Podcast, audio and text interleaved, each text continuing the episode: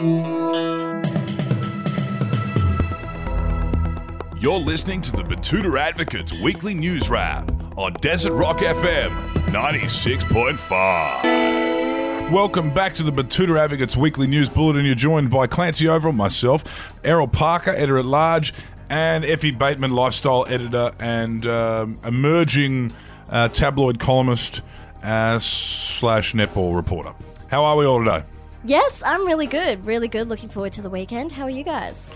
Yeah, we're doing all right. We're, um, you know, just uh, taking it week by week. Pandemic's definitely over. Everyone's back at work, and silly season's about to start. So things are going to be uh, rather fucking chaotic in the world of media and uh, political lobbying. True, because Clancy and I have just got back from corporate lunch with the sales team. Um, we took out a few of our major sponsors over lunch. They uh, they did get a bit rough and rowdy, but we were able to make an exit pretty quickly. I mean, those big, tall, skinny bottles of rosé and Riesling. I think you were ordering Riesling. Is that you were saying? Riesling and, and Rose. Riesling and Rose. Riesling and Rose. Chardonnay as well. Yeah, well, Yeah. we, um, you know, it was it was only top shelf stuff really, uh, which I've also learned isn't a term for wine. Uh, you can't really describe wine as top shelf. Uh, but No, yeah, you know, my You cultural order, are on display. you can't order a midi of Drambuie either from uh, that lovely place that we had lunch at. No, I'm learning that the yacht club doesn't even serve Drambuie. But yeah, no, you know, things are uh, things are ramping up, and you know, the the clients there at uh, Glencore, um, you know, some of our major advertisers, Glencore, Adani, you know, they were ready to And get of course, our good friends at Santos. Mm-hmm. James course, Hardy. yeah. We had a few sponsors there. Uh, Yeah. British American Tobacco. All I know about James Hardie is that they're um, paying so much money for their asbestos victims. Um, no, well, No, anyway, no, no, wait, we'll wait, wait, wait, wait. Oh, No, no, no, no, no, no, no, no. See, no, no. See, this, this is. You remember Julie Bishop, right? You know, people Yeah, are always yeah. going off about her being a fucking girl boss and all this shit like that. But she, before her life, you know, like in the lab of luxury on the on the taxpayer dime, she used to work for James Hardie, and the biggest weapon that James Hardie had against these people that were claiming these asbestos injuries against James Hardie was the fact that James Hardie had infinitely more time and money than these poor asbestos victims had. Time. And their angel of death was Julie Bishop. She was the one who was taking them down to the Supreme Court in Perth, wasting their time with pointless shit in the fucking courts until they die. And they couldn't settle.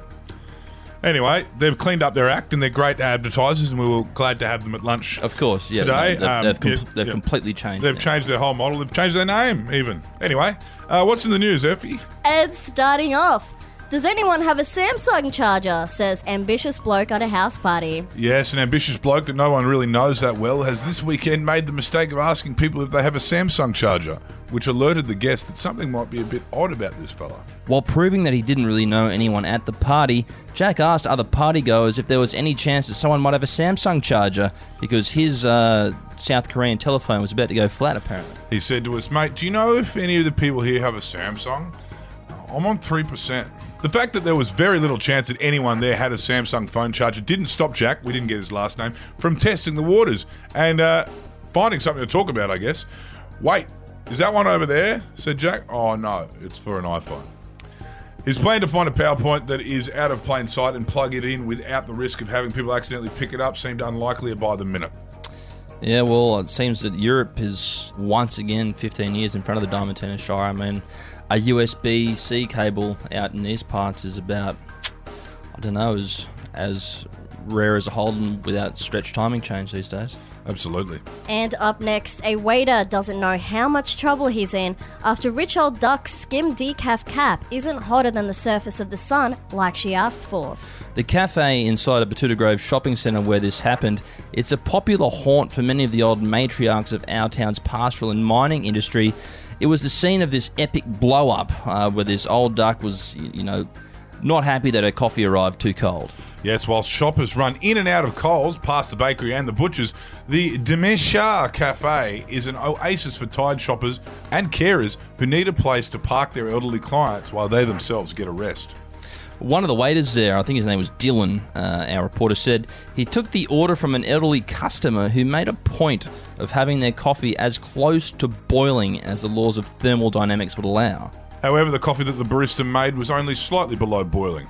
Our reporter was on the scene as Dame Beryl Overell great great aunt of the Advocates editor, Clancy Overell. That's me. That is my great great aunt. Went off the rails. And apparently, she did go off the rails. She was, you know, confiding in her carer that she was not happy that this coffee was colder than a handshake from Paul Keating. Absolutely. It's, it's, uh, it's it just wasn't up to scratch. But instead of saying anything to Dylan, the waiter, she just scowled at him and didn't say anything. So My phone was blowing up. I'll tell you that much.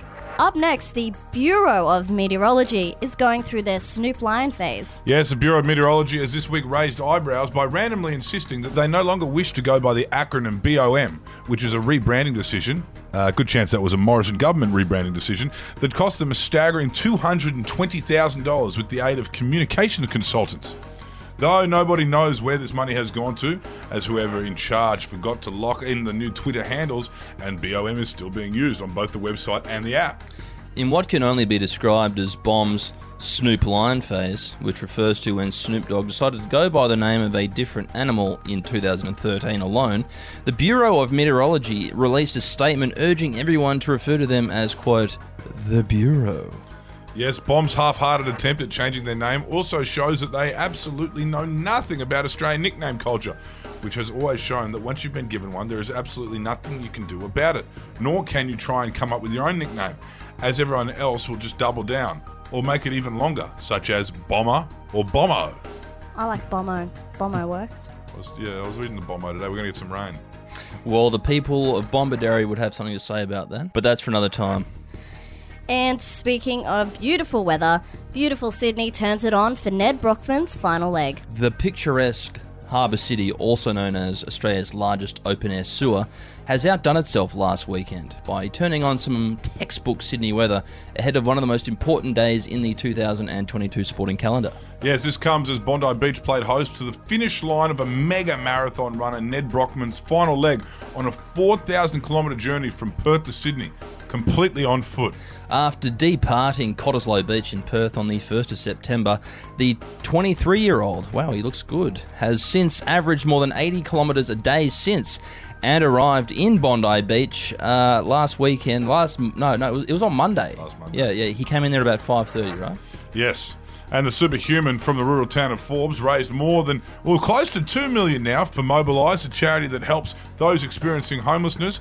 And it's a charity we've heard very little about because the media seem more interested in the blonde mullet than the issues that he's trying to solve by running 4,000 kilometres. Uh, if you have forgotten, there is a raging cost of living crisis across this country right now, and a lot of people have been moved into homelessness, mostly women over 60 years of age. Ned, the legend, was looking to fix this and he's raised close to $2 million doing it while jogging the equivalent of more than 270 city to surf races. Of course, as we said before, that final leg was in the pissing rain. So uh, good on you, Ned, and uh, sorry about what that horrible city did to you. Well, don't worry, Ned, because Forbes is also turning it on at the moment. Oh, sending our well wishes out there. Anyway, that's what's making news this weekend. See you later. Ciao. Hooroo.